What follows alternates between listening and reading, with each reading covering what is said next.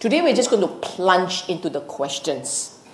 Normally, if you recall, in the past weeks, I would start with some kind of introduction before we go into the questions. But today I'm just going to whack the questions, okay? There are four questions we're trying to answer. What is realization?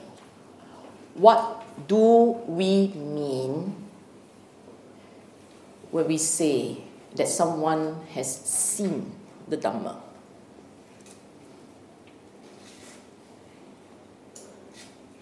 In our tradition, we use the phrase entering the stream to refer to someone who has seen the Dhamma. Okay? Just remember, when we say enter the stream, we mean the person has really understood Dhamma for the first time. It becomes clear to the person what Dhamma is all about. Will you know for yourself? I.e., if you've entered the stream, you've understood the Dhamma, do you know? Okay? And if we say yes, you know, how do you know? How do you know you are through? And finally, what is a Sangha? Okay? It's going to be a long time before the first break because I think we will have to do 20 slides before you get to lift the butt from the floor. Stand up. Okay. What is realization? There is a short answer and a long answer. Okay? The short answer. This came from the Buddha. Buddha said, monks, both formally and now, what I teach is dukkha and the cessation of dukkha. Came from Alagaddupama Sutta, Majjhima Nikaya 22. In other words, by this stanza, what it means is if you understand what is dukkha and how dukkha comes to an end, that it ceases, that you don't feel dukkha anymore. So you understand what's dukkha? And you don't feel it anymore? That's realization. Okay? So the short answer you thoroughly understand what is dukkha and how do you get to a state of mind. It's not just knowing dukkha, but knowing how the mind arrived at that state where it no longer experiences dukkha.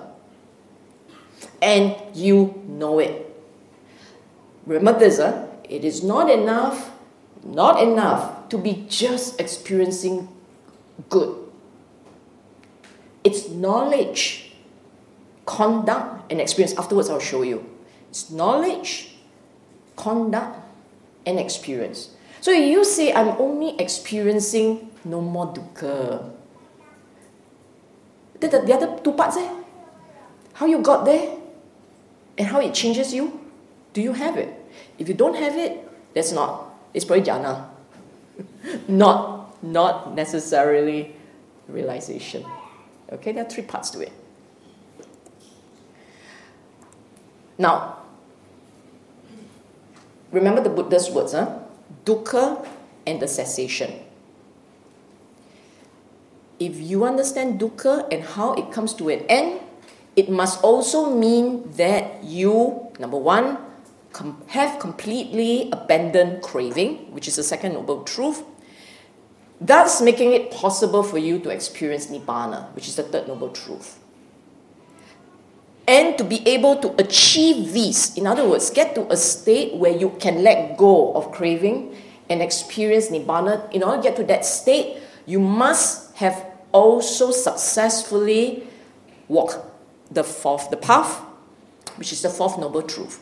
In other words, in your experience, in your practice, you have completely understood first noble truth was dukkha, second noble truth have let go, have abandoned craving, the Noble Truth have realized, have tasted Nibbana, a state of mind with no craving, and you have successfully developed, cultivated within you the path, the skills of getting your mind to that state.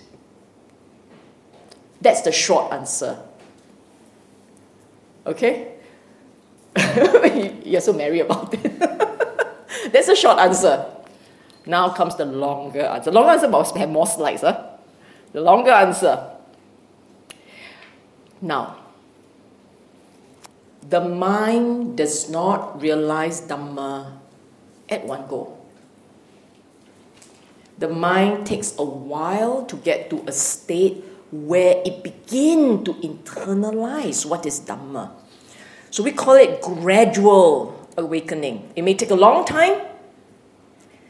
In terms of your own practice, as you're watching how you try to understand, you may notice what I call the start stop seeing. You see something, you don't get it. Maybe you see maybe you don't get it. You don't know whether you're seeing, you're not guessing. You, you get what I'm saying? For those of you who are already practicing, going for your retreats, doing your meditation, do you get this? Do you feel this? Sometimes you get it, sometimes you don't. Sometimes you seem to get more, sometimes you got nothing. This is the start stop seeing because at this point, Dhamma is still hazy, a bit unclear. So you're trying to understand, you're trying to compare your experience, not quite there, but sometimes you kind of get it. That means that, that period where you kind of got it, that period your panya is intact. That sati is enough. At that point when you have the sati, you have the panya, I'm using Pali words, you all know, huh? You have the sati, you have the panya, you kind of got it. Then when sati is gone, panya is a bit taking a break at the, in, the, in the kitchen. That's it. You don't get it. You see what I'm saying? So this is the start stop problem, okay? But you continue to reflect. Every time you continue to reflect, you learn something, you internalize it, it's digested. And all these goes in as part of the learning experience.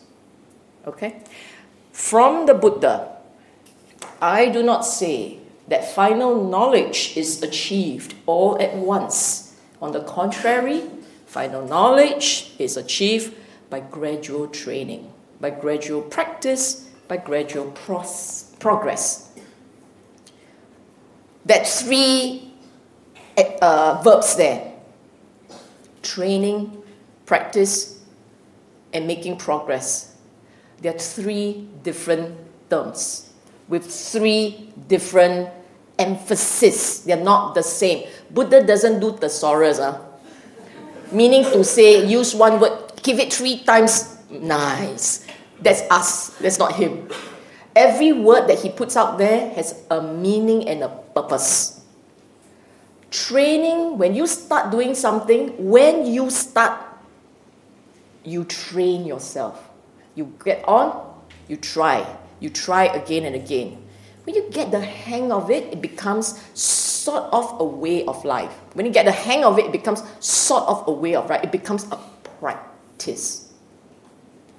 Practice means something you, you adopt, you know what's going on, you keep working at it. And at some point, you begin to see change for the better. That's progress. So they're not the same. If you say, I train I practice, then I deteriorate. I, I don't know what you're training. You're certainly not practicing the Buddha's path, hence the deterioration. You understand? It is possible, it is possible that in the course of your practice, you will lose your temper, you will have a craving, you will do something that you regret, and so on and so. It's possible, what? You're human, what, right? So it's possible that, that you can make mistakes. But the point is, when you make a mistake, note, know, move on. Note if it's a mistake, know you've made a mistake, understand why it's a mistake, forgive yourself, move on. Because if you keep going back to saying, I scolded someone. I scolded someone. You scold once. But in your mind, you scolded millennium times, multiple times. You don't want to do that. You want to keep moving on. Progress, progress stagnates. Huh? That your progress will stagnate if you keep going round and round and round the same point.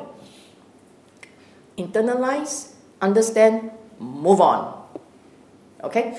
Then when you keep practicing, when you keep training and practicing and you keep making small steps, small steps, progress.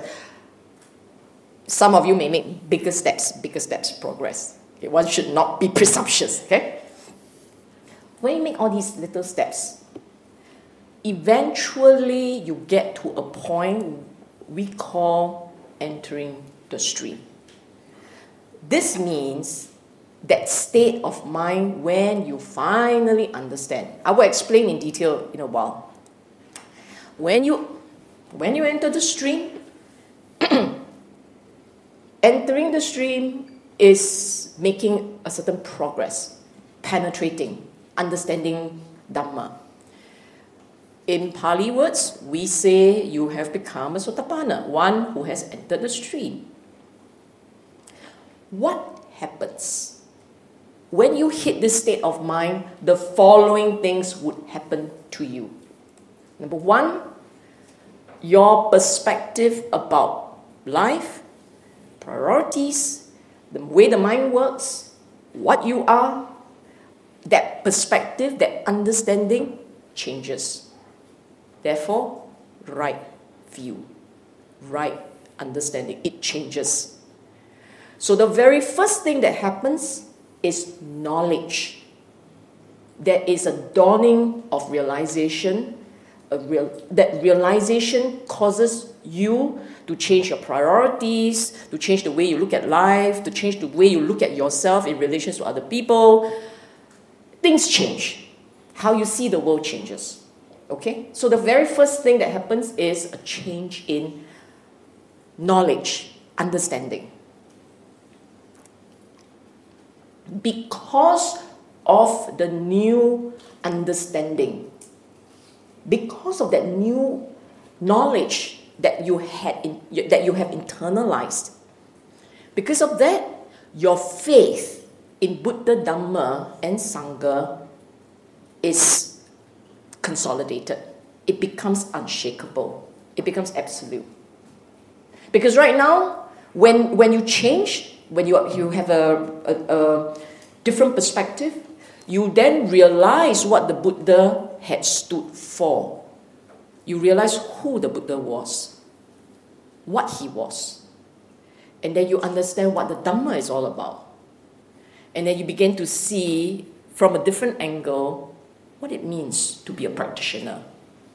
That is why the faith deepens. Before you get to that point, there is always a chance you may change your mind until you see for yourself how the Dhamma operates, what it means by Dhamma. Until you get to that point, there is always a risk. You may change your identity card. Okay? After all, your identity card is had been based on belief. And we all know how shaky beliefs can be. Until you get to the point, it's just belief. Once you get to the point, it's knowledge. Knowledge, you're less likely to drop. Belief, you can. Okay? Not enough. Your character will change. Your moral conduct will change. And I will elaborate on this later. And you will experience, you must experience a deeper sense of peace and joy, contentment. Because the practice, that practice is about letting go. If you say, I understand, ah, but I can't let go, leh. There's a distinct, you see if you understand deep in you that instinct to hold will start to uncling, you see, un, ungrab. Now you are grasping, grabbing. Once you start to understand how this mind works, you start to really realize the Dhamma. Are you nuts? You're still holding on to what? You see what I'm saying? And because of that, because you're beginning to internalize a new habit, a new, your new understanding, uh, leading to new efforts, new habits. Because of that, you are beginning to feel more at peace. Remember, dukkha is because you cling, you crave, you want, you got so many preferences. That's because of all these, you have dukkha. You understand dukkha, right? If you understand dukkha, you, you have to start let go a bit lah. A bit more sikit atas a bit lah. A bit more standard, you know. I got five marbles, I'm five marbles, I'm five marbles. You nuts? So you start to let go, right? Drop one. Oh, it's okay, drop. So when you start to do that, you start to feel better. That's all. That's the reason for that sense of peace and the inner joy. Okay? Next question. Who is a Sotapanna? Okay? Buddha said, a noble disciple who possesses four things is a Sotapanna. What for? Don't click yet, click some more. what for?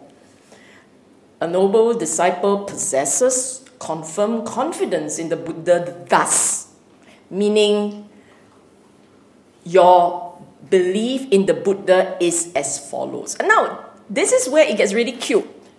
What is this? I, I, I didn't write everything, but it's actually the chanting you have.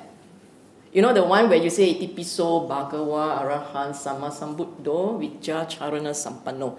That's so that chant, that that homage that you proclaim every time you enter a Dhamma hall. Huh? that homage is not just for chanting's sake. And you don't have to chant with tune and rhythm. It is knowing what it means. And what did it mean, or what does it mean?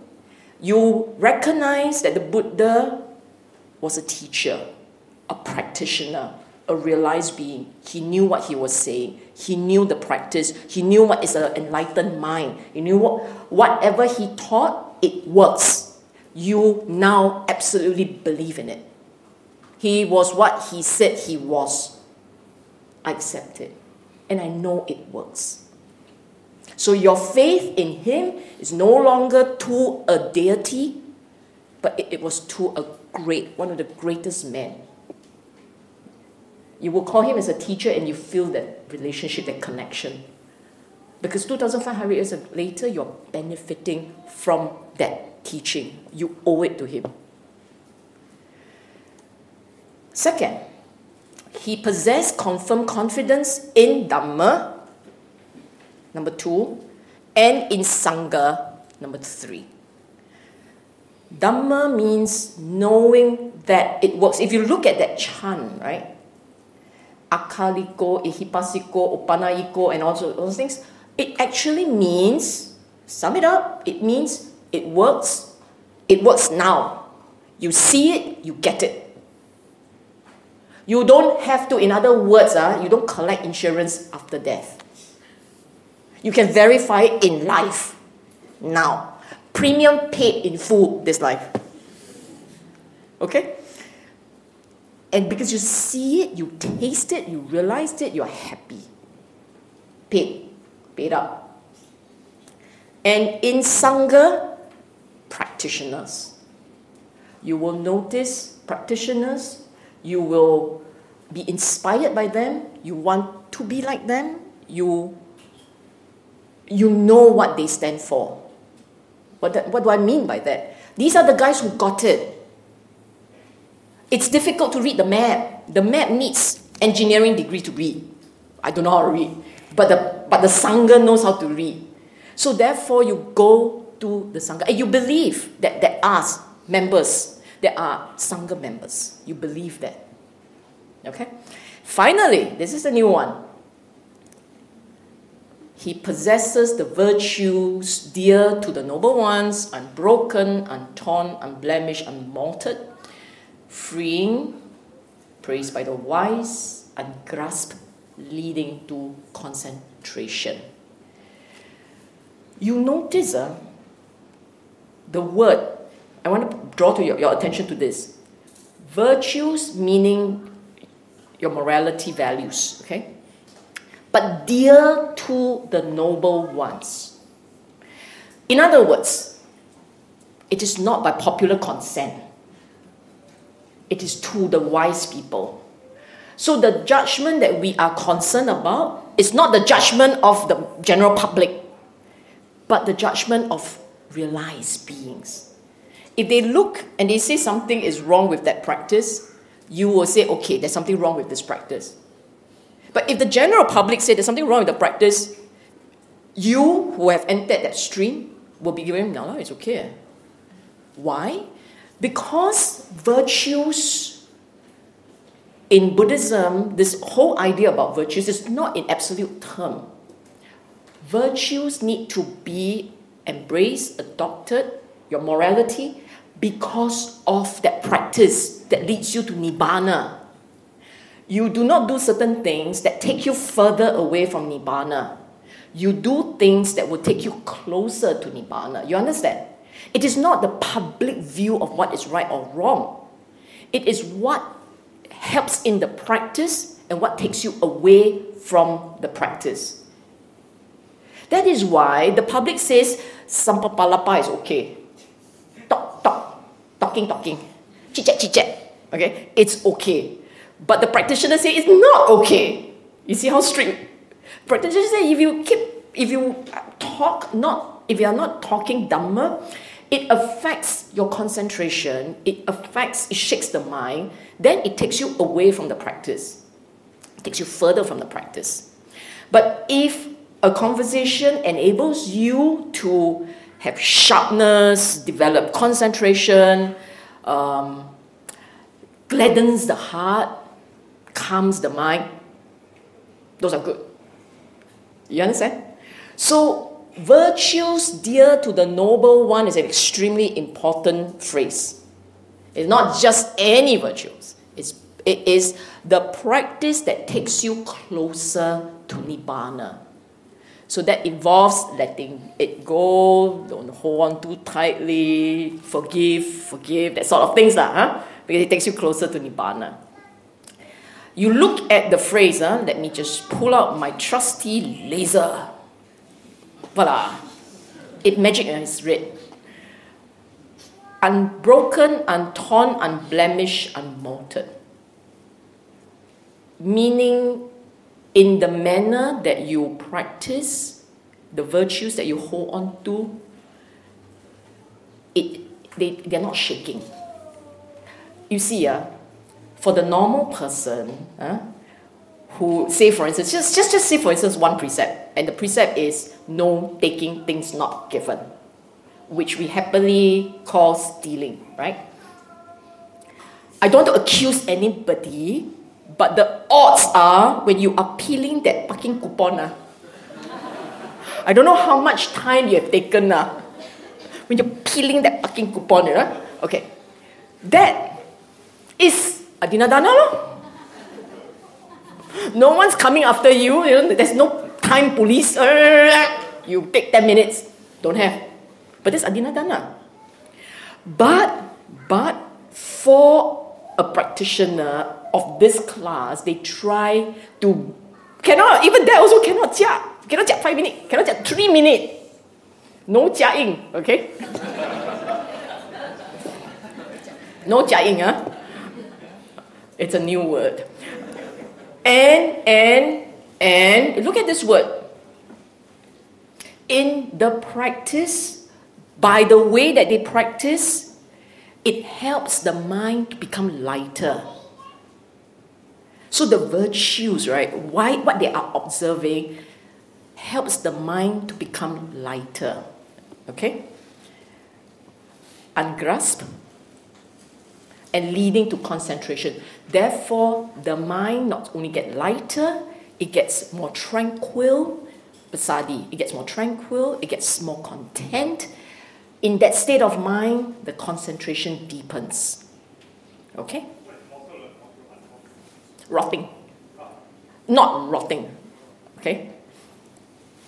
Okay. He is. Because he has all these qualities, because he's of this state of mind, absolute faith in Buddha, so he knows what he is, whom, whom he is following. Absolute faith in the Dhamma, he knows what's the teaching all about. Absolute faith in the Sangha, he knows when someone is doing it right, he knows the path. He knows what has to be done. Okay? And it translates into his character change. Because of all these, he is no longer bound, bond, bound, bound. Sometimes this happens. bound to the nether world, fixed in destiny with, des- with enlightenment as his destination. In other words, when he moves on in this life, he would be okay. Move into the light energy, you know, be okay. And and enlightenment, in other words, the realization of nibbana will happen one day. Because the mind has already geared in that general direction. Call it the stream means you drift along, it's quieter. Why why okay, this analogy of the stream, right? Why stream? Buddha used the word flood for the world of the Putujanas. Putujanas, everybody's world, the normal man's world. If you are the average human being, Buddha will call you a Putujana. Okay? In this average world, you are living in a world of flood. Why flood? If you stare at your mind properly, you see your mind is constantly being tossed and turned by external factors and interacting with the internal understanding. So your mind reacts to whatever is going on out there and it tosses and turns. Floods. You get flood of impulses, you get flood of sensations, you get all kinds of you respond in all kinds of way to this external world. It's a flood of torrents of, of, of um, impulses whacking you and you reacting to it. If you had entered that stream, your mind has to be more quiet. You have to be less affected. You must be less affected by all these events out there. And if you are less affected, you are therefore in a state which is quieter, like a stream. A stream is quiet, a flood is not. Okay, that's that distinction. Now, after realization, uh, the very first step, you enter the stream, you become Sotapanna. Following that, there are three other stages of spiritual awakening, which in English, we have translated it as sainthood I'm saying it's not the most appropriate translation. Saint, no lah. Buddha used the word Arya, which merely means noble, meaning uh, above average. By our word, it's, it's a good word, okay? Now, what are they? Sakadagami, Anagami, Arahata. Sakadagami, the word once returner means when this being, when this human has passed away, he will return to the gross world, the, this human, not, not human, the gro- I call this the gross world, um, sensual world, okay, the sensual world one more time non-returner, when he passed on, he's never going to come back to a sensual world. A world that depends on senses. Your eyes, your nose, your ears, these are senses. So Sakadagami returned once to the sensual world. Anagami doesn't come back to the sensual world. Okay? And then the Arahata, no more coming back. How are these? Uh, yeah, you did take picture, right? How, how are these stages differentiated? Okay? According to the teachings. There's nothing there. It's just, hang on, ah. Huh? They are differentiated in the following ways. Number one, by the fetters broken. What do I mean by the fetters broken? It means certain types of mental energies, certain habits, certain instincts. If you go through the stages, those instincts will drop. Okay? So instincts drop depending on what stages you've gone through. And when they drop, when they are broken, they don't come back again. It, you wouldn't have a situation where someone managed to crack ill will, then next life, uh, again, ill will. Don't have. Once it's dropped, it's dropped. It doesn't come back again. Okay? By the fetters broken. Number two, by the clinging energy remaining. We are clinging creatures. Very instinctively, we crave, we cling. As you begin to understand the Dhamma more and more, as you begin to understand more and more, you learn, you learn to tell yourself, I must start to moderate all these clingings, right? Yes? yes. Hearing for the first time? yes, ah. So you start to tell yourself, I will start to moderate all these craving and clinging accompanied by understanding. By understanding, if you start to understand why you have to do certain things, those effort to uncling, to let go, those efforts get better. The more you understand, the more you are able to let things be. When you don't understand, you will be what I call the chewy jump type. chewy jump meaning full moon, new moon. You let go full moon, new moon. Then after that, start again. You try, I try only on two days in a month.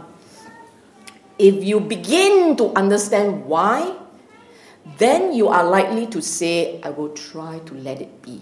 And you do it better and better. You understand? Okay. So this clinging energy will start to reduce as your understanding deepens. Okay? Number three, by the extent of the Dhamma understanding and enlightenment wisdom. The more you understand the Dhamma, the more you are able, hang on, uh, let me just grab my place again. The more you understand the Dhamma, the more the fetters are broken, the more the clinging energy diminish. You get it? That's why they're all related. And therefore comes this point. All interrelated, Growing wisdom, new insights, clinging energy reduces. More fetters that bind one to samsara are broken. That's how it goes in the circle. Cycle. Same lah, round. okay? As long as your hands are raised, I assume you're clicking.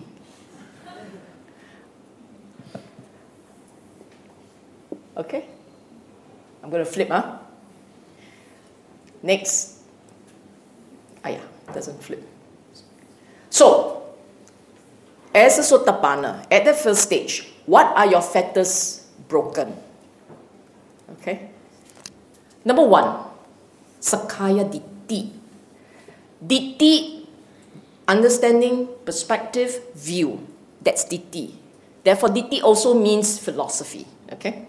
Sakkaya, essence in me. There is an essence within. The view, the perspective, the understanding, the instinct that there is an essence in me. I'm real. Okay? How does this fetter drop? This fetter can drop only, only when you realize intuitively, uh, intuitively realize anicca, dukkha, anatta. What is anicca? Impermanence. When you realize impermanence in that third level, not the gross level, not that movement level, but the third level where you're looking at your mind, you see the arising and the fading away of feelings, of perception, of thinking, of experiences. Again and again and again, you see this change happening in split nanosecond in your mind. If you're in deep meditation and you're observing just form, huh? we're not even talking about emotions, we're talking about form. Looking at form, you see the dots in your form. Pins and needles, lah. you say a bit longer, you get pins and needles. Or just see energies in your form. You keep seeing it. It's anicca, it's impermanent. Experience at that level. And then you see this throbbing and Sankhara Dukkhata, the throbbing energy of dukkha, buried, embedded in the mind. You see it, and you know that this dukkha, this sensation, this unpleasant sensation, is the a result of that craving energy that is so subtle, but it's right there staring at you, and you see it. And then comes the crown jewel, anatta. Remember what I said last week? Again and again, the mind tells itself no mind, no I, no self. Self is a concept, I is an identity, mind is a possession. How do you express self? If self is real, do you need all these external factors, ex- exogenous factors, to feed its identity? I am so and so. It's me. I have this and that. Me. Self, lagi best, never seen but there.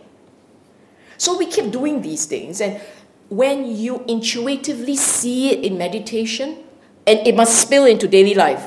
You see in meditation is not good enough. It has to spill in daily life so that as you go about normal life, you begin to realize moment to moment that I is a mind construction. You have to keep doing that. Then it's possible for you to let go of the I. So much effort just to get rid of that I, that sense of the I. Okay? you must see mental, physical, phenomenal as just conditions. Remember last week what I said about the ecosystems? There is a mental ecosystem, there's a physical ecosystem. The ecosystems is conditional, each part conditions the next. You must see that in meditation and out of meditation, the realization that you, whatever experiences, are no more than a collection of ecosystems. When you can see all these, then you realize there is nothing, nothing that precious, that valuable to hold on to. Got to realize this one nothing very precious to hold on to. It's only when you have gone through these that, that Sakkaya Ditthi, the sticky factor, can drop. You have to go through this. This is that link between seeing Dhamma, what you're supposed to see, which is last week's class and the week before, what you're supposed to see, and how you're supposed to practice and experience it. This is that link. Okay?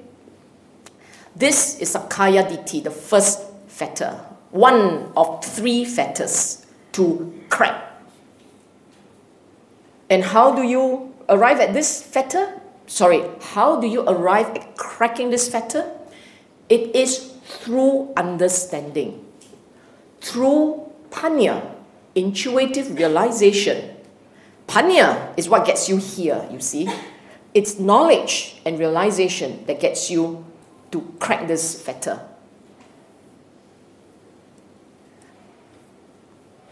The second one, the second fetter to crack is vicikiccha, which has been, which has been translated as doubt, and I've said so many times that this, I prefer the, to use the word perplexity, okay? Now, same thing. To crack this fetter, you also need knowledge and intuitive understanding, realization. And what are the intuitive understanding? Intuitively seeing and understanding Dhamma concepts, all the Dhamma concepts, ranging from your Four Noble Truths to conditionality, what is tilakkhana? anicca, dukkha, anatta, the three characteristics of the mind. And come, all the concepts you know. You understand. You know what they mean. You know how they relate to each other. You strip it bare bones. You are not going into so much ideas. Have you read books with a lot of ideas? Never read books also. ah, never read books. Okay, yeah. You go and read one of those books, the scholar books, the, the one written for scholars. Ah, you go read, there's a lot of material, so much ideas, difficult to digest. But the Dhamma, not so difficult to digest. Once you get the hang of it, it is not so complex, okay? Intuitively seeing and understanding, that's the key word. Huh? The key words are this one and this one. So it is not, I know the Pali stanzas to explain Four Noble Truths and the Eightfold Path. The Pali stanza. No, it is tasting it in meditation, spilling into daily life. Intuitive seeing uh, is you actually observe the phenomenal and you take a pen and you write down. I'm seeing it as it happens. Understanding is I see it already and I know what it means. Many a time you can see, but you don't know what it means. The bee sees things bopping up and down. He doesn't know what it means. He doesn't know the signs. You understand? We, we may see things. That is why you go and listen to people who have gone for long retreat, right? And they talk about the mind. Quite fascinating. A lot of details they talk about, but may or may not understand what they're seeing. So they see dots. You mean the mind works in dots? I don't think that's the point. The point is not that the mind works in dots, but that they're all impermanent. You see what I'm saying? You can see things, but did you conclude correctly? So Buddha has, was very kind. He gave you the 10 year series answer. He gave you the model answer. When you see impermanence, this is what it means. When you see dukkha, this is what you're supposed to see. This is how you're supposed to see it. Then we all happily just see it our way. Salah, okay? Remember the Buddha's explanation. It's not difficult, it's relatively straightforward. You just remember it and go in your meditation.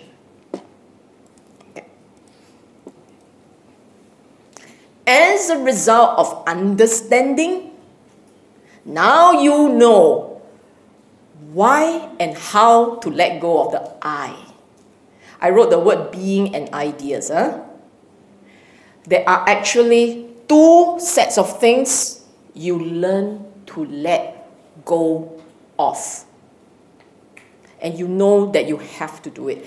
It doesn't mean at this point, uh, it doesn't mean you have let go of them. At this point, what it means is you know you need to tame your craving for two things, two sets of things. Number one, the ego. The ego. By this time, you have let go of the view that there is an essence in you. But it doesn't mean that your habit to have the arising of an ego. Habit of that arising, it doesn't mean that has gone. That one doesn't go until you are arahant. So when you're a sotapanna, you still got an I, okay? The only difference is you know this I is mind made. Habits, old habits. And you learn to constantly, you learn to let it go. The energy arises with the I, you just drop it. And there are two types, two types of habit going on there. One is the habit, this word being, uh, what it means is wanting to be alive, wanting to continue existence. The second one, ideas. You don't believe it? You ask yourself this. You ask yourself, which I cannot answer for you. You will tell me, it, since I started practicing, uh, I don't have so much food craving. Uh. Correct? Uh? Who say correct? Or say wrong? You still craving so hard for what? Seriously? Okay. The odds are you say that actually my craving for food a bit more measured. Uh? Not that you have dropped it completely, but you're a bit more measured, more moderated. Correct? Yes. Fair. Fair? Okay. When was the last time you argued with someone about the ideas? Ideas are just ideas. It can be something as simple as which bus to go there best my bus best than your bus, you will say, better than your bus. It can be something so mild, you know. So as, as, as simple as which method of cooking is better. Should I pound it this way or pound it that way? Simple things. These are ideas. Does it really matter? You, you know what I'm saying? Simple things. And when it gets to the one that really matter, such as religion, it gets ugly. You see what I'm saying? Why these ideas are so precious? Because they define who you think you are. Sometimes all these ideas are even more potent in triggering a fight than I want my food. You see what I'm saying? Because it sounds so much more noble to fight for ideas. Silly, lah, but same, lah. Same, same, same ideas, okay? So, so the first thing we learn to let go is the I, which is contained in ideas and in the sense of being. The sense of being alive is a po- very potent one. Don't underestimate it. The very thought that you will die. Think about it seriously. Don't think about it in this way. Uh. I will die, but sometime, uh, just never mind. It won't happen so fast. So I'm not scared of death. When you are right at the doorstep, it's a different story. That is scarier, okay? Letting go requires us to also think that way learn to think that way. Which is why in Buddhism, in the Buddha's teaching, there are so many parts dealing with reflection on death, sense of reality check. Okay. The second thing you have to learn to let go is sensual desires. Taste is just one of them. But there's so many more. Sight, hearing, smell, touch, and so on. And this is only possible with practice.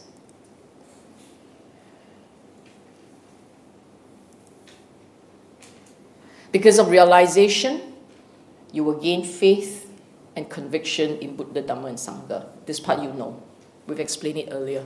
So let me just recap this partner. Where we talk about Vicikiccha dropping, there is a knowing what's what what the concepts are, knowing what they means, and you know it intuitively because you've seen it, knowing it, and knowing why you have to do certain things.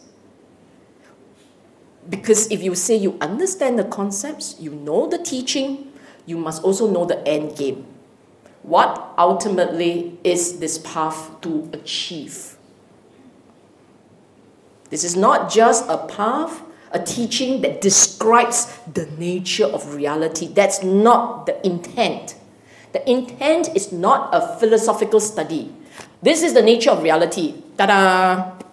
That's not the intent. The intent is letting it go so that you experience Nibbana. That's the intent. And if that's the case, you have to cross from understanding what's going on, what is going on, to how do I get there. So, therefore, what's going on and how do I get there? See that? And this faith, this absolute faith, is because you have seen how it works. The third factor that you will drop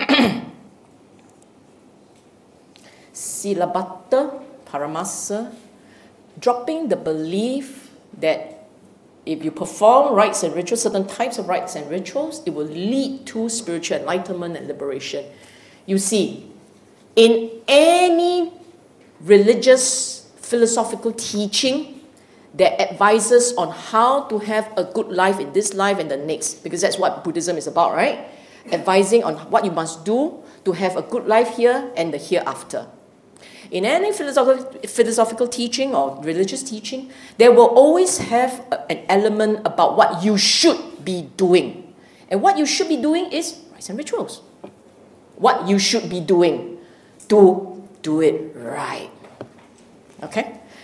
And in this practice, the moment you understand, the moment you see the correlation between what you must do and where you go. Once you see this correlation, you will realize that rites and rituals make no sense. That's what it means. Rites and rituals in, in, the, in this Sotapanna mind, they are only to, they are means to an end, but the end is not the end goal. The end is for the practice. They will see that. It is therefore not for spiritual enlightenment. The rituals is not for spiritual enlightenment. The rituals is to help you to get more mindful, get more some degree of samadhi, perhaps help you to gain panya. It's all the front end. You're loading it on the front end. Build faith, build saddha, build virya, build sati, samadhi, and panya. It is not for you to realize nibbana. Get it? So, this part this part, you will realize it. Okay?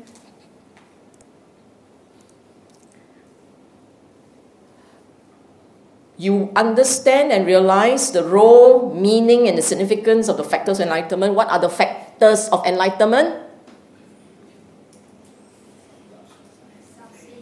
Ta.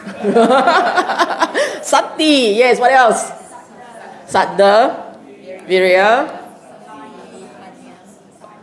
five only, like the five stars, you know, five only, not difficult, okay? So you begin to understand and realize for yourself what each of these factors of enlightenment, what they are, what they mean for the practice, and you know you have to develop them.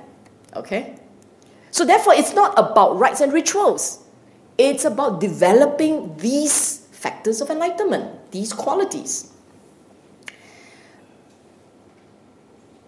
Because why you know I said earlier if you remember the earlier one uh, um, Sakkaya Ditthi and Vicikiccha okay? Sakkaya Ditthi the letting go of the I essence. Vicikiccha your the, the perplexity drops. Because of that too right what is happening in that front what is happening there is your craving and your clinging will start to diminish.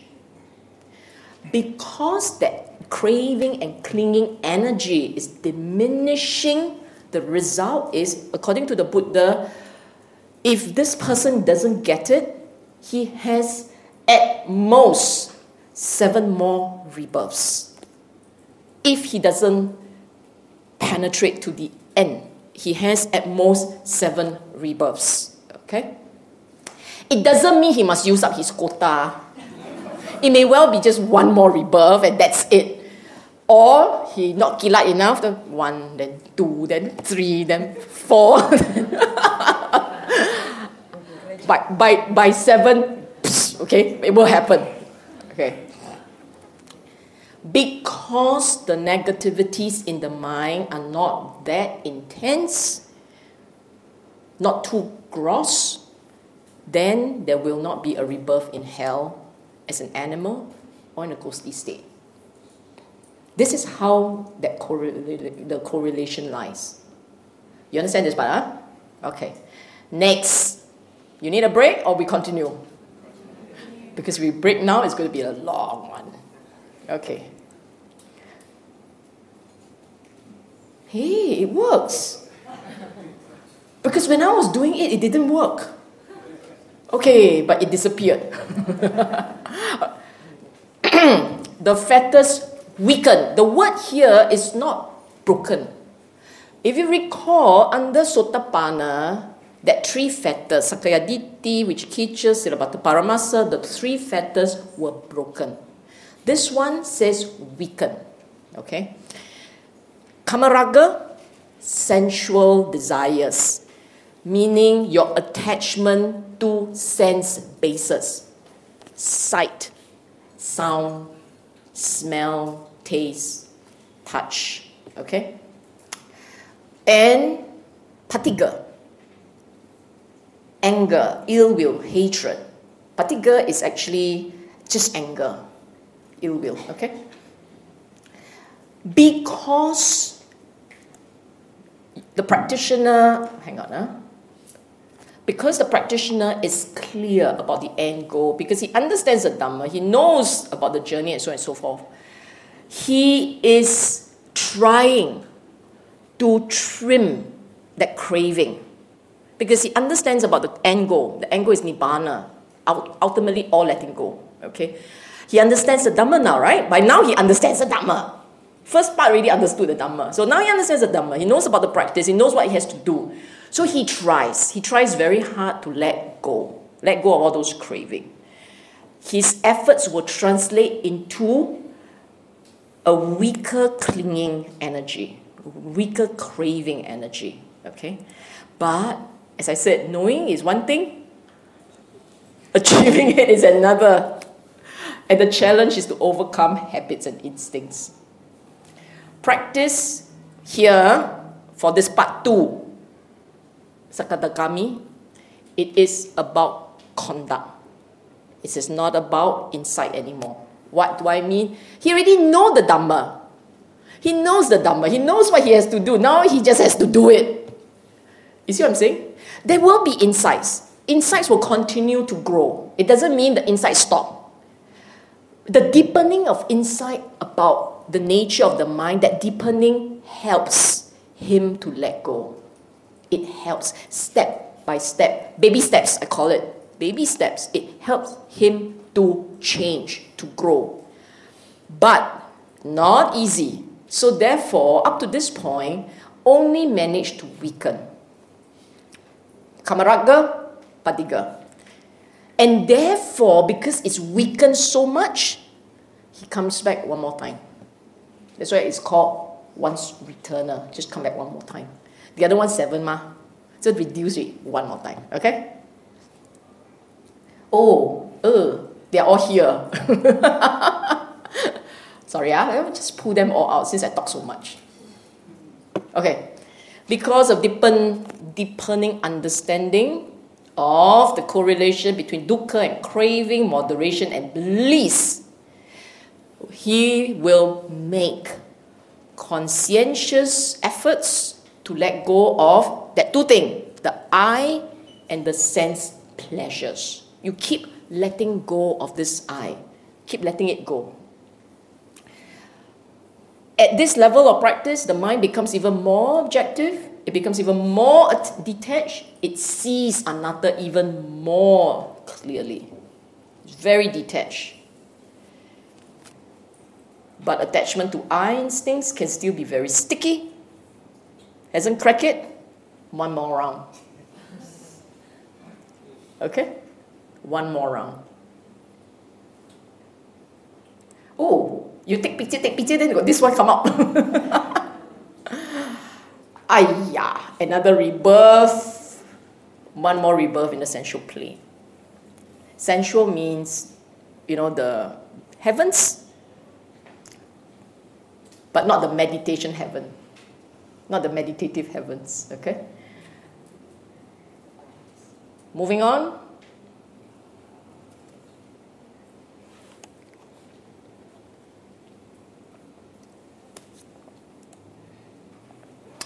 Anagami.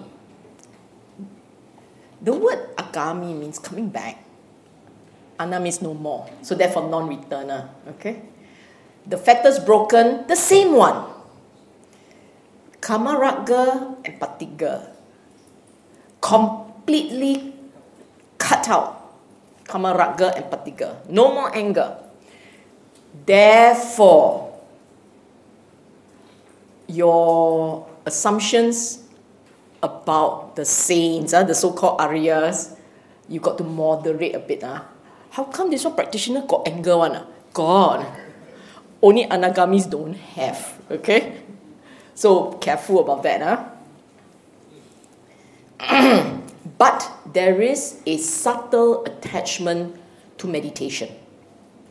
And because of that subtle attachment to meditation, when they come back for another birth, it is to the meditation heavens. Okay? Not finished yet, don't take picture, got some more.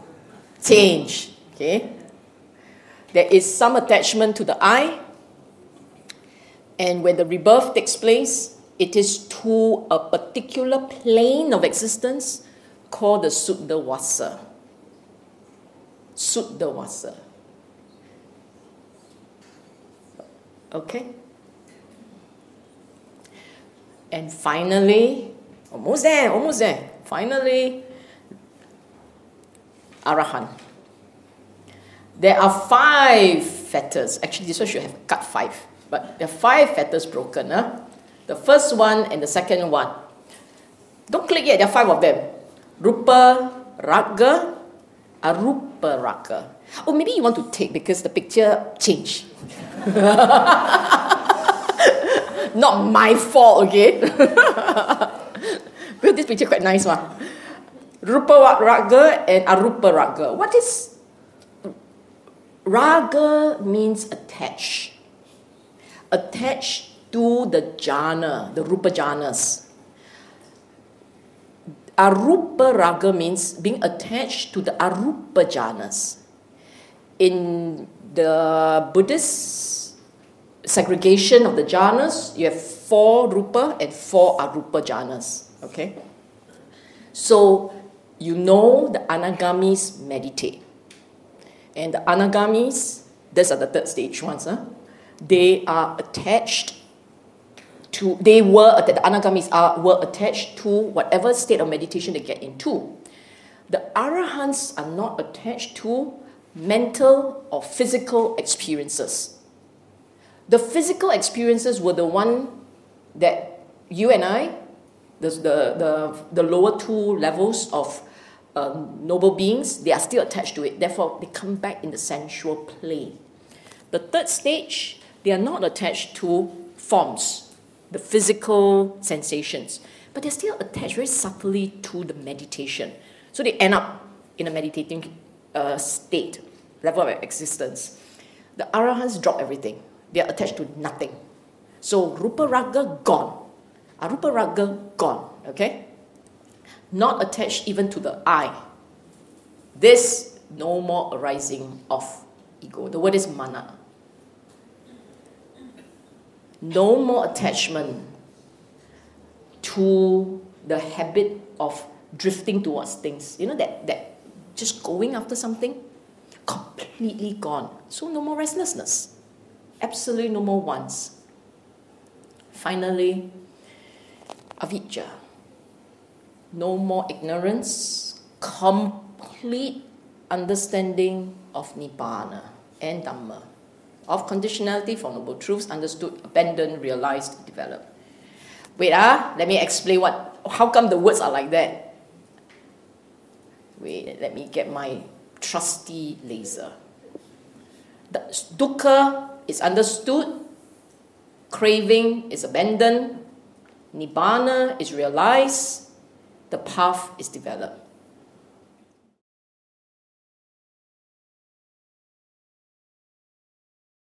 Sutta Nipata is one of the oldest, um, it's one of the books in Khuddaka Nikaya.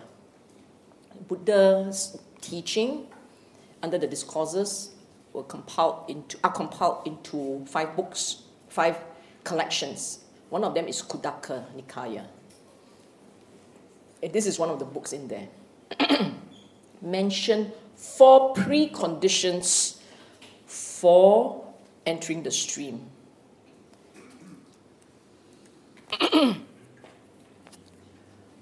Number one, association with Aryas. The word is actually Arya. Number two, I'll give you all four first, then you can take it here. Number two, listening to the true Dhamma. Number three, proper attention, Yoniso Manasikara. And number four, practice in accordance with the Dhamma. Let me explain what they mean. Essentially, what is said here is actually two parts. Huh? One, when we say association with superior people or uh, with the Aryas, it means coming into contact with the Sangha the idea here. Remember, Buddha, Dhamma, Sangha cannot come into contact with Buddha. Not possible. So therefore, must be Dhamma and Sangha. Just remember that. So the first one is having this close association with Sangha. Okay? And then two and three and four are about Dhamma. Listening to the true Dhamma implies that you have access. You are able to, you have that blessings, the luck, whatever you call it, the good fortune, to come into contact with true Dhamma. The word here is true Dhamma. The correct teaching. The Buddha's original teaching. The correct teaching.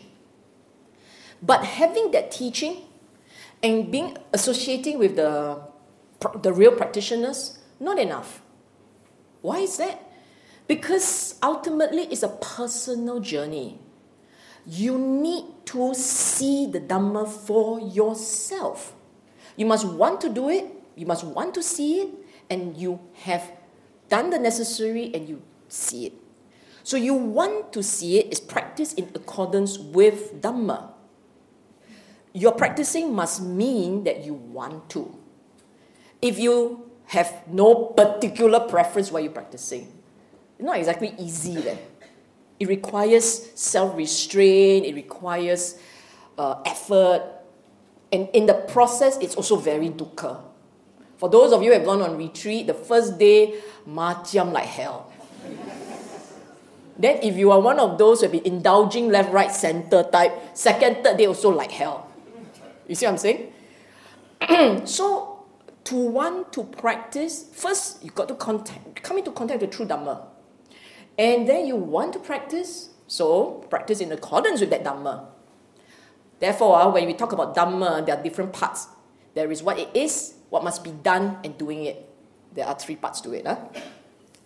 Proper attention is the actual practice itself you looking at your mind carefully, paying attention to how the mind works. So, what it means, uh, you put the four together, it means I have learned from the, from the correct people, they have taught me the correct message. I am now practicing according to that message, and I'm doing it right. Doing it right. Put the four together, this means God chance. Without these four, no chance. Okay? When does it happen? Ah, da da. When does it happen? Okay? Buddha said, five ways, five ways that it could happen. When it happens, basically, when it happens, what were you doing? Okay, five ways. Number one, while you were sitting down there, quite quiet, listening to a teacher, because he was talking to the bhikkhus, therefore a fellow practitioner, a fellow monk. Okay? While listening, in other words, when you are listening. Number two, you yourself are giving the Dhamma talk. When you are talking and explaining, you got it. Eureka moment happen when you're talking. okay? Number three, you see, in the old days, they will recite because everything is memory work, ma. In the old days, everything is memory work. Therefore, they were reciting. Today, some of us still reciting, which is fine. But the main thing is not just reciting Dhamma. The main thing is in detail as he has learnt it or mastered it. As you had learnt it. That you understand. Number four, you learn Dhamma, right? Now, in your daily life, you reflect on Dhamma. As you are walking, as you are sitting, doing your daily rituals, activities, you ponder, you examine, you investigate Dhamma. So you think, reflect on the knowledge that you have picked up. Okay?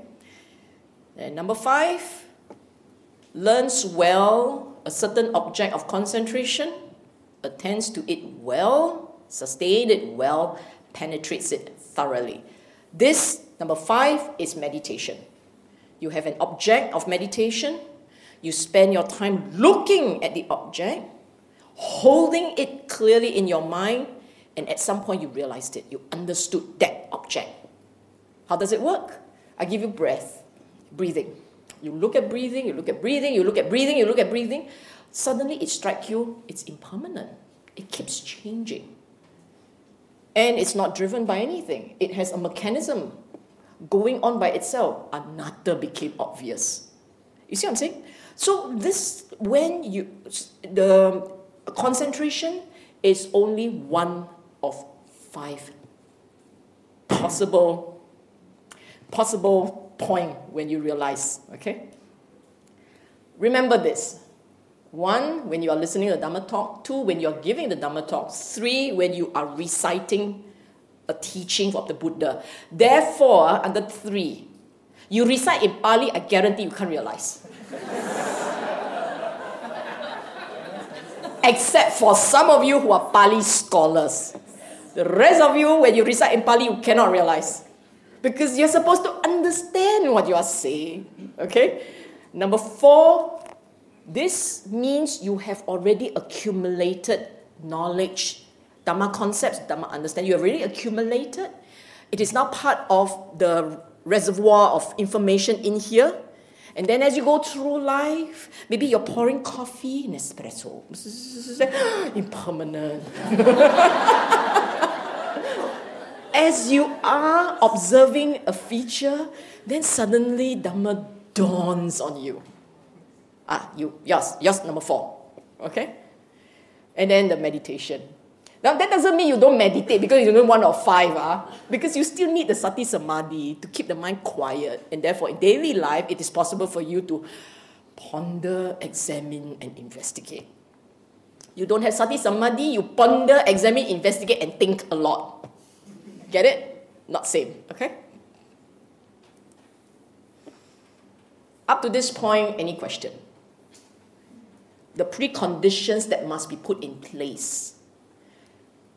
The preconditions that must be put in place, the four of them, when it can happen, and now what gets you through, okay? It's either through saddha or through panya. This is what it means. That which tilts you across is either through saddha or through panya.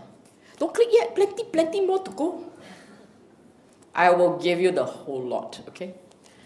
Buddha said the eye is impermanent, changing, becoming over. Otherwise, so too the ear, the nose, tongue, and so on. One who places faith resolves is to want to follow. Resolves on them is called a faith follower, meaning to say the manner in which you understand the Dhamma at this point, uh, you just got it, is because your faith in the Buddha was so strong. You hear it from him, you got it. Straight away, this idea of the I, the E Y E, that I, the nose, being an impermanent features of the mind experiences that floats in, drifts off, goes in and out, in and out, again and again and again. Impermanence is a feature of the mind because you hear the Buddha say it, because you read it, you hear it. That's it. For you, you understood straight away impermanence. And when you have understood it to a certain degree that you just embrace the teaching wholeheartedly, fully, you have entered the stream. Can be done. So in the Buddha's time, there were many who entered through Saddha. They sat, they listened, the heart lifts, just listening to him, the heart lifts. They are so they are so joyous, the mind clears. They see the Dhamma. Impermanence is not a concept anymore. It is an experience. Just by listening to him, they got it. They got the part about it being an experience, it's impermanent, and they got the part that all these impermanence means there is no essence.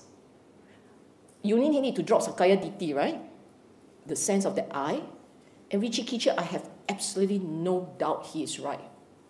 The joy is so extreme, the guy just get through. Hmm? So that's faith. and the Buddha said, he will not he will not do any action that will cause him to be reborn in hell, animal, or the domain of the ghost. He is not capable of passing away without having realized the fruit of stream entry. Entry, this thing about the different levels of understanding, Dhamma understanding, that four levels I was talking about earlier, has two parts to it there is the path and there is the fruit. The path is the knowledge on how it is done. The fruit is the experience of what it feels like with that realization. That's the two parts, okay? Now, this is entering through faith. Read it, hear it from the Buddha. Sorry, not read it. In the time of the Buddha, they heard it from the Buddha. Just when the Buddha talks about the eye is impermanent and all those things, they got it, got through, just like that. One for whom these teachings are accepted after being pondered to a su- sufficient degree with wisdom is called a Dhamma follower. So the second way in which you enter is through panya, understanding. You reflect on the teaching. After a while, you understand what it means. And then you're holding on to that I, that mind, that self drops. It doesn't work like that anymore. You know it, you realized it, you're through. Okay? Same thing. Same thing. So this came from Okkantika Samyutta 25 1. Okay. I love this picture, isn't it? Maybe you should shift Buddha a bit to the side. Okay, next. Now, even. This is the part, this part, um, it's good to know, but the next part is what brings joy.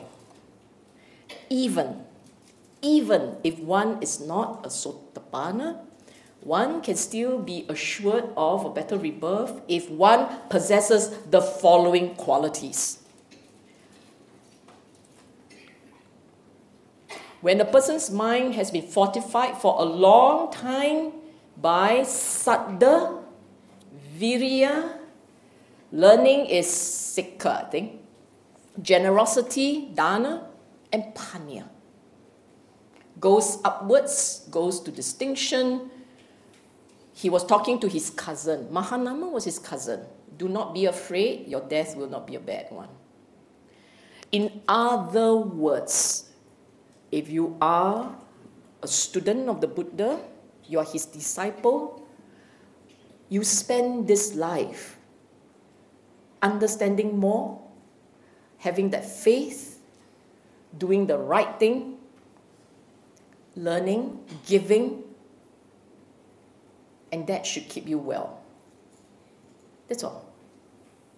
Because you have these qualities in the mind. What it means is this we are talking about truly developing these qualities. As you have faith, you have virtue is your sila, morality. Learning is trying to build understanding of Dhamma. This is not learning called economics, science, technology. It is not that learning. It doesn't mean you got PhD, you hmm, going upstairs. No. This learning has to do with Dhamma learning. Huh? So it's Dhamma learning, giving, giving. These qualities, if you develop these qualities, your mind is light. Your mind is giving, your mind is light. When you're on your deathbed, the mind stays light. It should lift.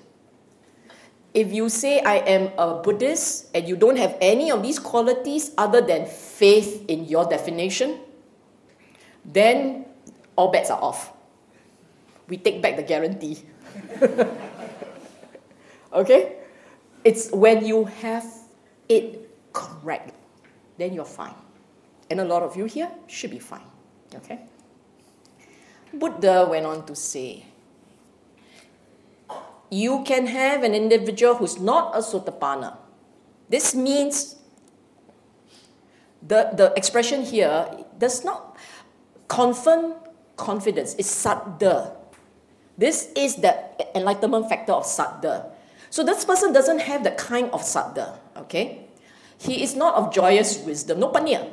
Not happy when you hear, not quick, sharp. So you have not attained liberation. You're not sotapanna. But he has five things, okay? He has What are these? what I have been saying we have to cultivate. He has all these five things. And you have the teachings accepted after you have pondered to a sufficient degree with wisdom. You have accepted his Dhamma, but you haven't seen it. You're not Sotapanna, you haven't quite seen it, but you believe in it. You, you, you have thought about it, you accept it, you believe in it, you also will not end up in hell.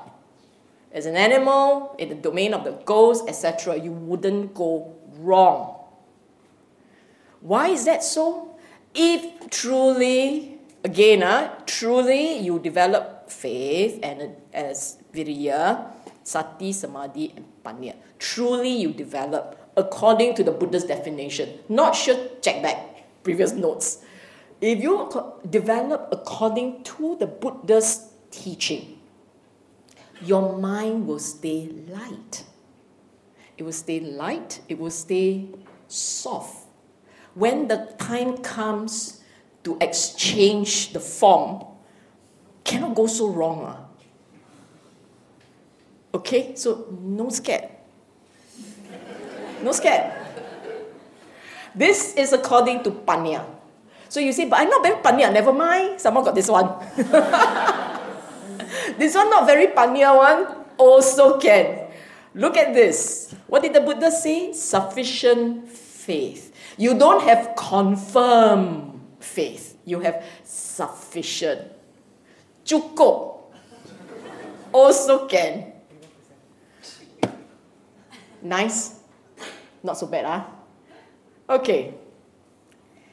And this came from what sutta? In case you think I made it up. Sarakani, Samyutta Nikaya. Okay, he said, uh, Buddha said, even if these trees could understand what I'm saying, I also declare they are stream winners. Meaning, uh, but uh, tree is what? Uh? In Malay? Bokok. Okay, obviously I don't know. I want to say batu, which is stone. okay, never mind. Wood. Okay. Ah, kayu betul so difficult.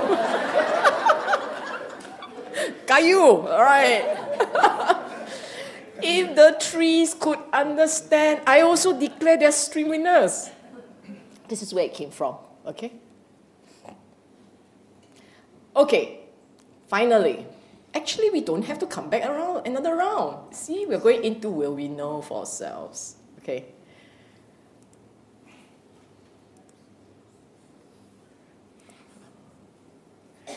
Buddha gave a checklist. we all love checklists, don't we? Now, cannot cheat. Uh? The checklist is for you to review for yourself. You're not reviewing for others, you're reviewing for yourself. So, this is a checklist for you to review. It comes from Kosambiya Sutta, Majjhima Nikaya 48. Number one, it is knowledge. You know for yourself. That there are there is no nivaranas. What's nivaranas? Hindrances. You know, if nothing else, you walk out of here with Pali knowledge. nivaranas, unabandoned in myself that might so obsess my mind that I cannot know and see things as they actually are let me just explain this carefully. Huh? It doesn't mean you don't have. Read the words carefully. It means you know whatever is there, whatever is there, are not strong enough to cloud the mind that you can't see things as they actually are. And you know it. The emphasis here, you know your mind. Know for yourself the state of your mind. It goes down to knowing that the mind is ready to see Dhamma. They're not the same. Knowing what's going on in the mind is one thing. Realizing when you're looking at your mind, you realize that this state is just about right. I'm just waiting for my understanding of Dhamma to arise. Knowing that state of mind is important. You understand? Huh? No need to repeat. A very important part of the practice is having the clarity of state of mind. You know what's in your mind and you know you know what's going on. And you know for yourself what is there enough or not to see. You know that. Clearly understands the importance of a clean mental space for practice and why. Meaning you know that it is important that the mind is clean pure. You know why it has to be like that how it's like that and when it is like that. You know that that's panya. Okay? So the first one, the first one, whether or not you have entered that stream, you therefore must know all aspects of what's going on in the mind. You know what's required, you know when you have the conditions in place, you know you're just waiting for the knowledge, the realization to arise. If you don't know what's going on in your mind, you don't know what's needed, you don't know anything, you know you're in the moment. That's not it. Okay? That you're in the moment, it's not it. After you realize, really, in the moment is it. Not the same. Okay? Number two, that was one. Got seven. Number two, when I pursue, you know, huh? you know, when I pursue, develop and cultivate this view, I obtain internal serenity, I obtain stillness. What view? Refer to point one. Okay? Meaning to say, you know for yourself, my mind is clean. I know for myself my mind is clean, and I know for myself that even if I have negativities, they are not so strong that will make it impossible for me to see things as they are. I know that. Knowing that makes me happy, keeps me serene. I know it, I'm happy. He goes into a state of stillness and he knows it. He knows how to arrive at the state of stillness. So there are two, these two, Buddha said, understands. Know what's going on there? Know when the mind is quiet? Know that this is enough. I can get it. Okay? Number three. Understand thus there is no other recluse or Brahmin outside who possess the view such as I possess. Let me explain this before you all go, chauvinism. I read your mind, you know. You see, I'll just give you all of it. You see, to get to a state where you see anatta, to get to a state where anicca is, I already said, anicca is not difficult, dukkha is not difficult. But to get to a state to see anatta, to accept anatta, is very difficult. In order to even get there, it takes a lot of effort, a lot of cultivation, with the correct teaching and understanding. So you know you know it when other teachings don't have the same emphasis and don't have the same results. That's all. Nibbana. you see what I'm saying? It merely means you realize that the teaching is unique. That's all. It doesn't mean you say I'm better than you. It merely means the realization the realization that what you are going through, what you are experiencing, is unique. It is just not talk about outside of this school. That's all. And then you may, at that point, realize that you were lucky. At least there is this version that you can accept, and you practice from there. Okay? So, three, dealing with knowledge. It's only when you begin to see the Dhamma, it's only when you begin to see and realize the Dhamma that this third point arises. If you haven't seen the Dhamma, you don't know what the Dhamma is, you wouldn't say other people didn't teach, or other schools don't have this, or other philosophies doesn't talk about this. You don't realize it. But when you begin to see the Dhamma, you realize how different the teaching is. Okay? Oh, sorry. This is misclick.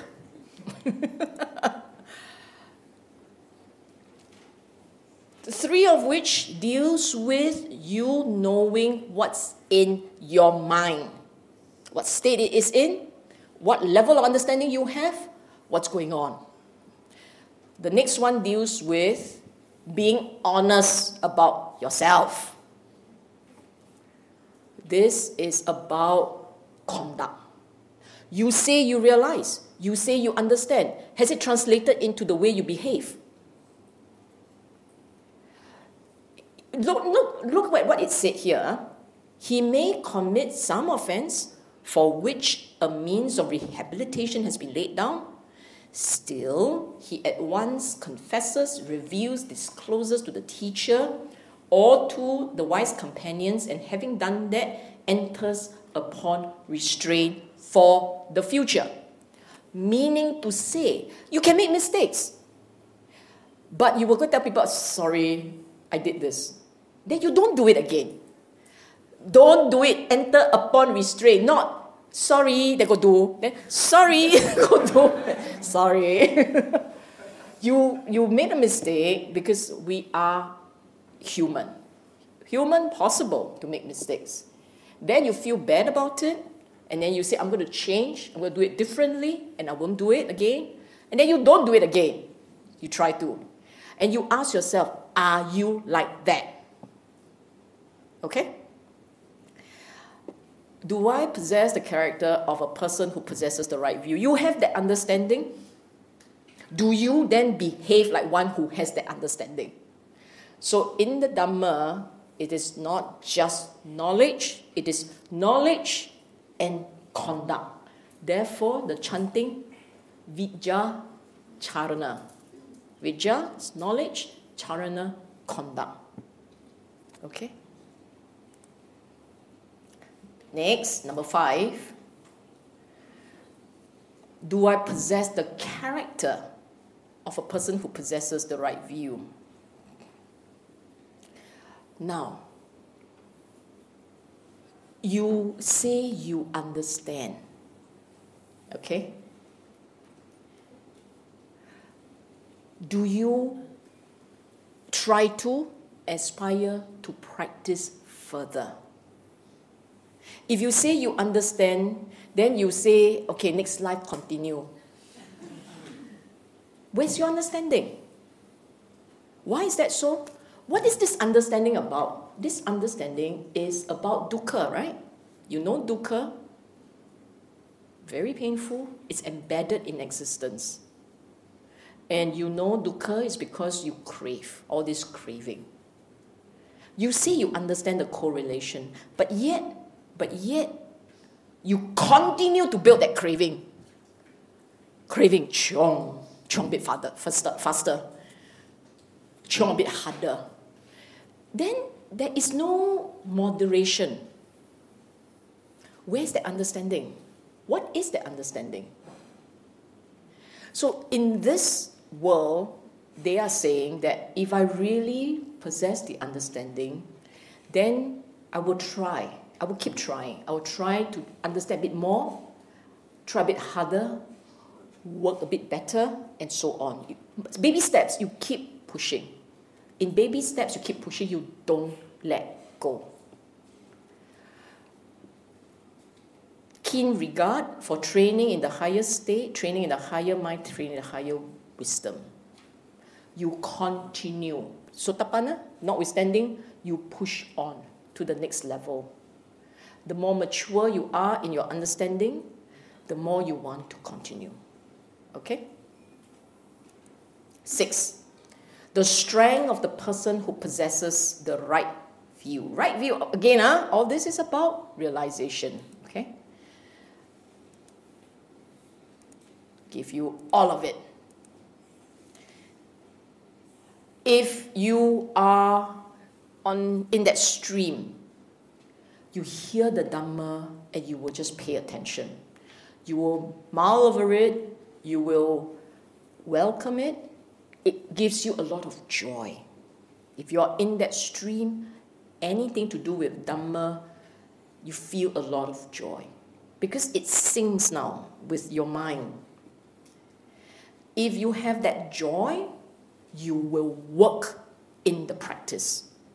The strength is one who will push ahead with this practice. Okay? And finally, wait, let me just give you this. Finally, when you hear the Dhamma, Vinaya, you are inspired, you are happy, there's this connection with the Dhamma, you want to keep going. So, knowledge, conduct, taste realization. They feed each other. Okay?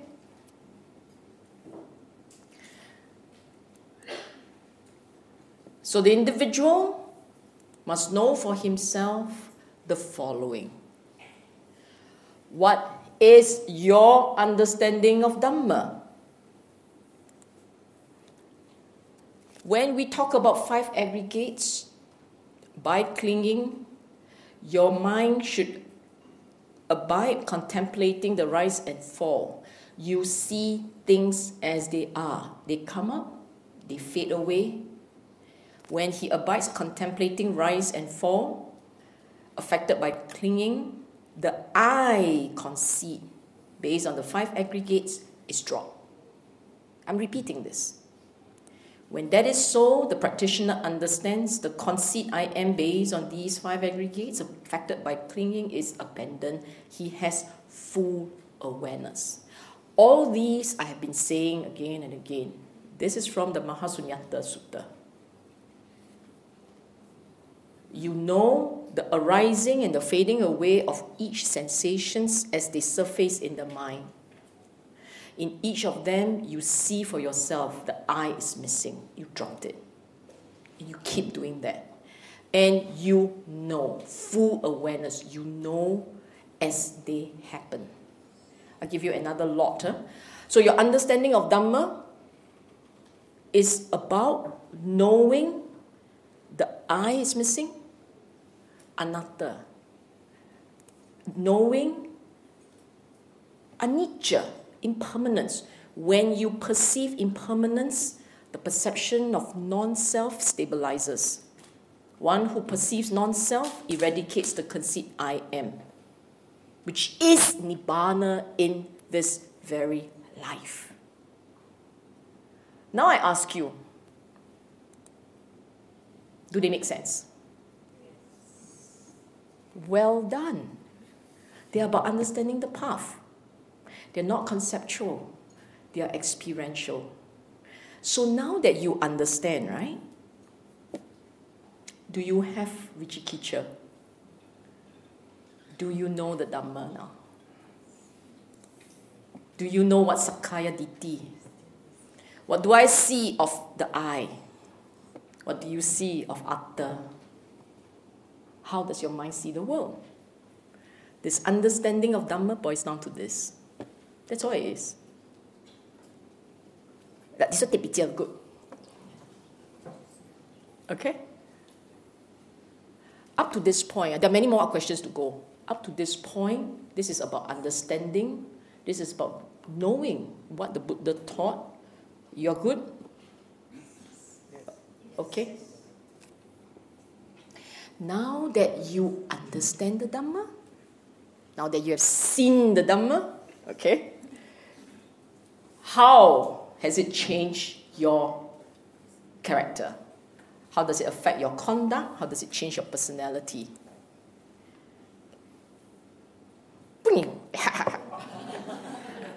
Ooh, I didn't know there were so many. The understanding of the Dhamma has to have an impact on how you behave. And I've said this before. If only you say you have changed, you have not. Lah.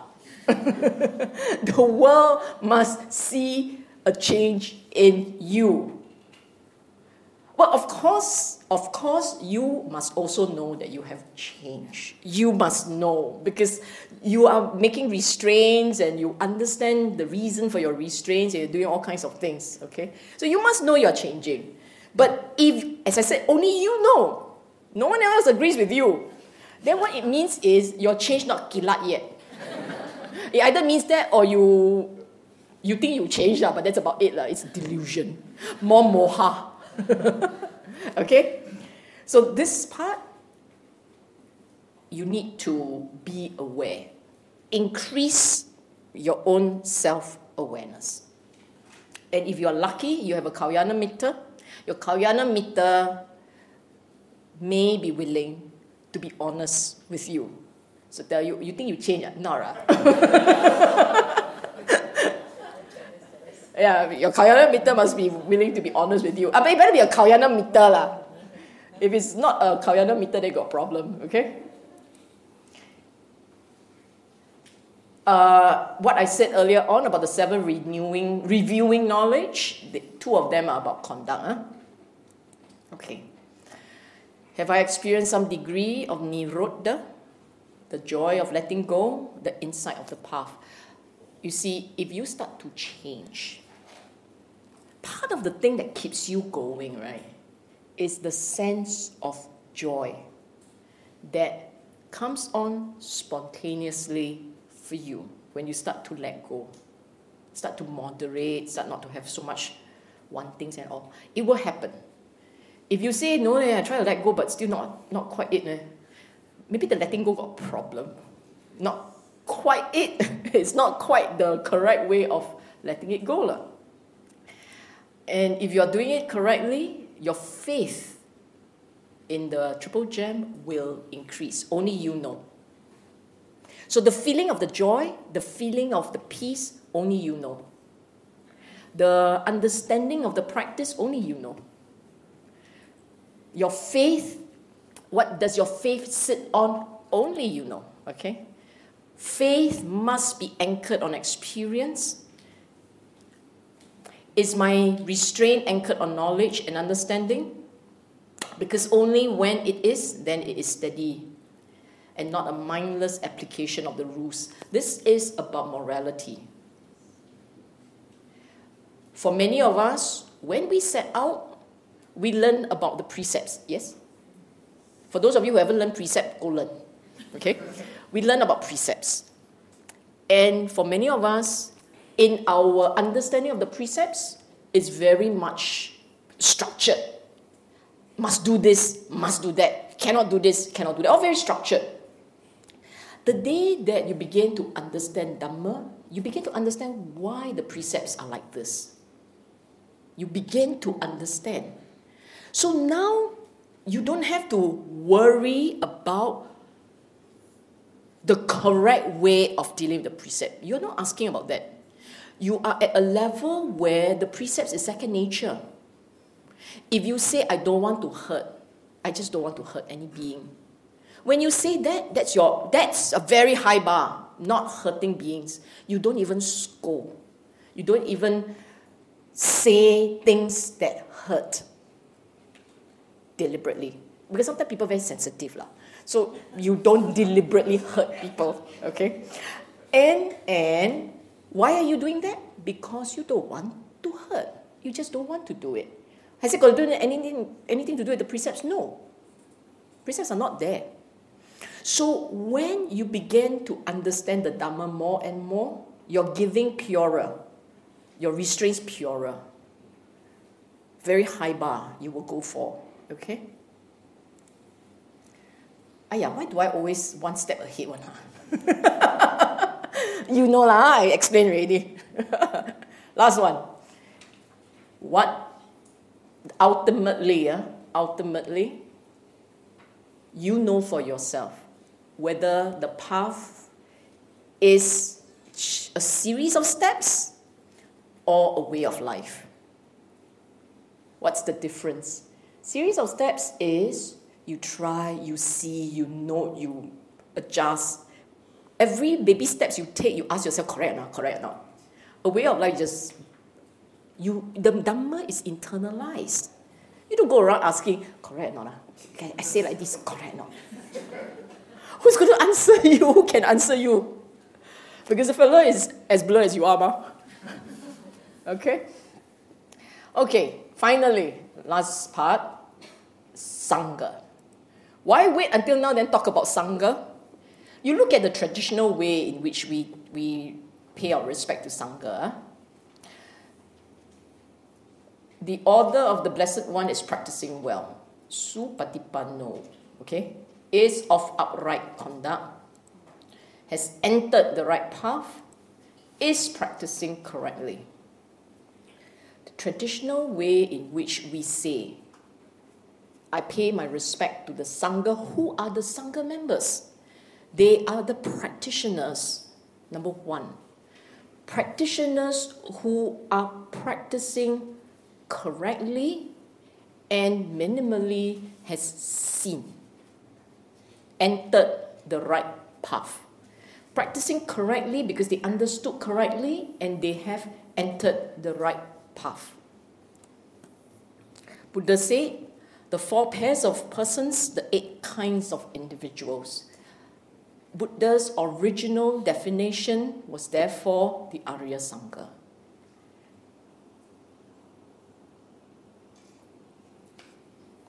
Okay, huh? When you okay, you bring it down. Eh? Otherwise, I'll just wait for you. so you're the reason why everyone is waiting, okay? So what's the Buddha's definition? Practice on practice. On conduct. On wisdom. They are committed, dedicated, focused, determined practitioner. Well practice. Correct practice, as in practice according to the Eightfold Path, meaning the factors of enlightenment. Okay? They are good people, honest and morally upright. Entered the right path, they know the way, they have the knowledge and the intuitive wisdom, they know what's right, wrong practice. They realize Nibbana at various stages. Okay? That was the Buddha's definition of what's the Sangha. And why is this important? Because it's these individuals who are a source of inspiration for others. They are the living proof that the path works, the method delivers results. It will lead one to a state of mind where it doesn't have, the mind doesn't experience dukkha anymore. So that's one. Proof that the method works. Number two, can you teach if you don't know what you're teaching? Can or not? Those of you who are teachers, professional trainers, professional teachers, can you teach if you don't know what you're teaching? These guys, these Sangha members, they are vital for keeping the Dhamma alive because only they know how it's done. And therefore, they can help, can only help, uh, help guide another. Okay? For the rest of us, we just try our best. We get it, we'll do our part to preserve the Dhamma. Okay? And that's it.